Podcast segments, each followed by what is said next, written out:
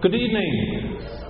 And welcome to this screening of Room uh, under the auspices of the Irish Film Festival of Ottawa. And uh, I'll use the opportunity to plug the Irish Film Festival of Ottawa, which happens in the last weekend of March uh, first weekend of April, in and around that time frame every year. So, if this is your first experience of the Irish Film Festival of Ottawa, it is one which hopefully will want you coming back. And we're honoured tonight to have Emma Donoghue with us here. And Emma is the author of Room, which is the movie you're about to see. And not only is she the author of Room, but she is also uh, responsible for the script because in many cases, what can happen is that the book will be written and somebody else will take it and turn it into a movie. Shouldn't be allowed. Shouldn't be allowed. So, welcome, Emma, and thanks a million for coming along. And thanks for squeezing me in, even though I'm here at the wrong time of year, you know? No, you're not the wrong time of year because what happens is that that's kind of the regular. This is the extra special. So, oh. This is where you get the stage to yourself and you're not there with everybody else. It's, it's all, all your own territory. And talking about room, because that's what we're here for, is this the first of your works that was brought to screen?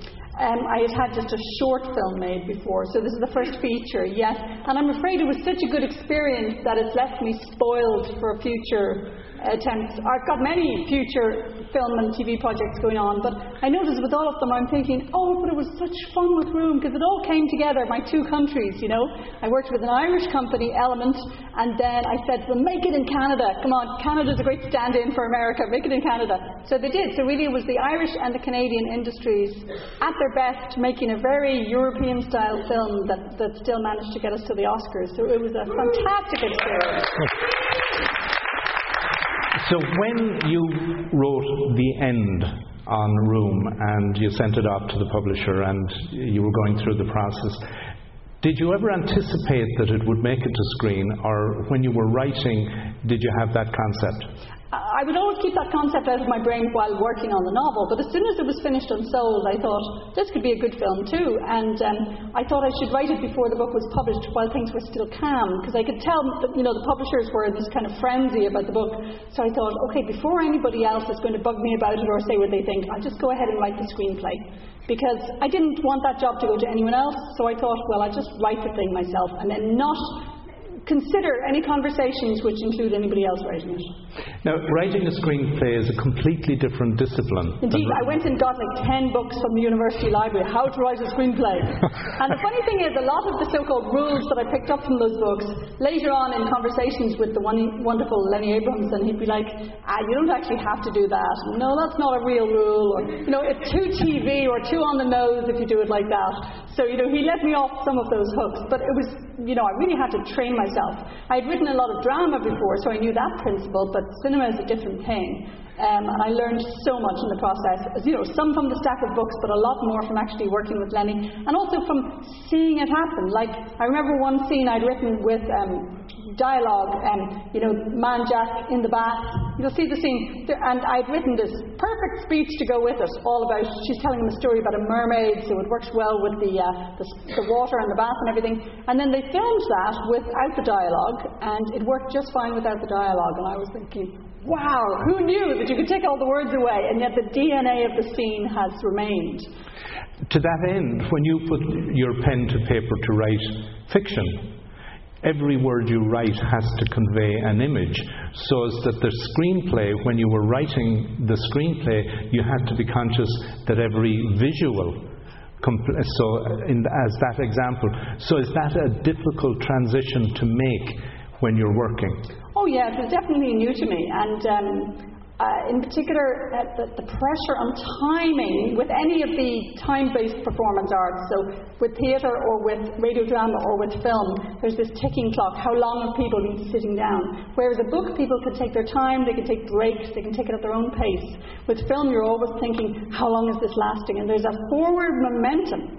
So, say there's, there's one thing that's in the book, a distressing story that Ma eventually tells Jack we couldn't find the right place in the screenplay for it. And in the editing room, I finally realised why that was because film has such a forward momentum um, in mood as well as in storytelling that in the second half of the film, where the, the mood is kind of turning upwards, there was no one moment that it was suitable to stop and introduce another sad bit.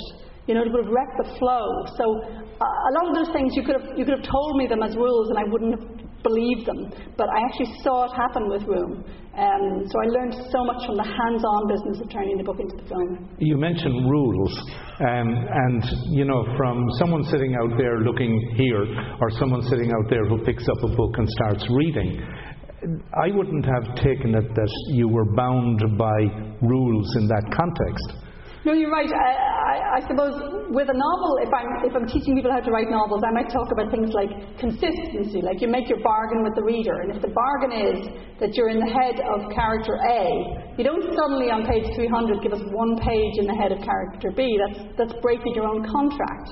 Um, but I would say literary fiction has very few rules. Film has a lot more rules, or rather conventions that will be in the head of all the producers and funders that you're going to encounter. So if you don't want to have a climax at some point near the end, you know, you'd better come up with some good reason why not. You know, you, you'd better have a good justification for, for breaking those conventions because they stand to lose so much money. Um, whereas a book is not as expensive to make as a film is, and that makes all the difference. So it's a progressive process also because when you write a book and move from there to a screenplay, and then you see that result on the screen had any of the characters ultimately morphed from what was on paper to screen to script to screen? Yes, I would say, for instance, um, in, in, the book, um, Ma has, has, quite a few family members, and you meet them all. In the film, I thought we don't want to be meeting lots of people in the second half, so um, uh, so we, we like stripped away. She doesn't have a brother anymore. It's, it's whittled right down, and so her mother turns out to be a much more serious character in the film than in the book.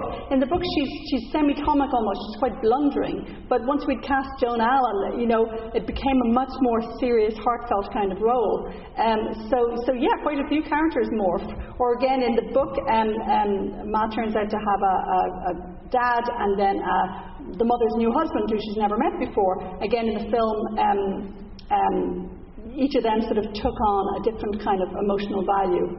So, so yeah, I would say you have to enjoy the fact that book and film are different if you want to do the adaptation business at all. You have to have a positive relish for the fact that they're different media.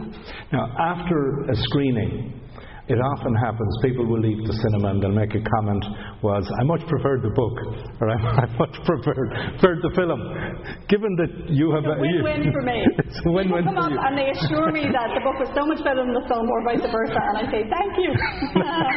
but really, you know, really with the film I feel most of the credit goes to Lenny Abrahamson and then after that a lot goes to Brie Larson and Jake Tremblay. If we hadn't found that kid in Vancouver, you know, and he pretty much had to be Canadian because we we were allowed to two and a bit Americans under Canadian film rules. So um, our bit American was William H. Macy is technically a cameo role, and then with Brie Larson and Joan Allen as our two Americans. So if we'd had to get an American child, we would have had to ditch one of the uh, one of the American adults. So um, yeah, Jake Tremblay under the, the, careful tutelage of, of Lenny Abrahamson, gave an astonishingly natural performance. You know, if he was one of these kids who just seem like they're turning on the charm in a fakey kind of way, the film would have been ruined. So I feel such so many aspects of the film, the credit goes to other people. It doesn't feel like I own it the way I own the book. You, know? you mentioned that when you finish one project, you have numerous other projects going on. Um, the current project, Akin, that has just been published, do you see that ultimately coming to screen? Well, again, I didn't while I was writing it, but it has been suggested since. So yeah, I'm perfectly open to, to, to rethinking it. You know, the great thing is film is such a totally different medium. You know, it's, it's made of light, it's made of faces. Um, it's, it's more precise in some ways, it shows you what things look like, but the psychology is more a matter of, of, of you guessing what these people feel and you projecting your emotions onto their huge lit up faces. So, um, you know, it's, it's just made of different stuff from a book and can bring out totally different aspects of the same story. Now, we did talk about film, we did talk about book. You did mention you wrote drama. You never mentioned you wrote poetry, but I understand you're a poet from a very young age. I, I, it's funny, I don't write poetry in my adult life at all, but it was all I wrote from about age 7 to about 19. So I do think it's the best possible training for any writer, because it makes you pick your words really, really carefully. Indeed. And then being the youngest in a family of eight also means you pick your words very carefully. I used to sit there waiting for a gap in the conversation so I could jump in with my two cents about Margaret Thatcher or whatever the topic of the day was. You know, sometimes I'd jump in two minutes late and they'd look at me like, what's the delay here? You know? So it was, yes, it was very competitive conversation. So Emma, we don't want to delay people from watching the room, but is there anyone has a burning question that they want to put to Emma before we finish up? And maybe we'll allow two questions. I see someone down at the back, and you'll need to, to shout it out, Patricia. Yes, I wondered if you had any input into the casting and the choice of actors. And what's being asked is if Emma had any input into the casting and the choice factor. I did have input. I didn't try and use, you know, my power to, to decide on anything because that it would be perverse to try and um, mess up the director's ownership of the film. But uh, it was a very unusual deal I did with them. I sort of co-developed the project with Element.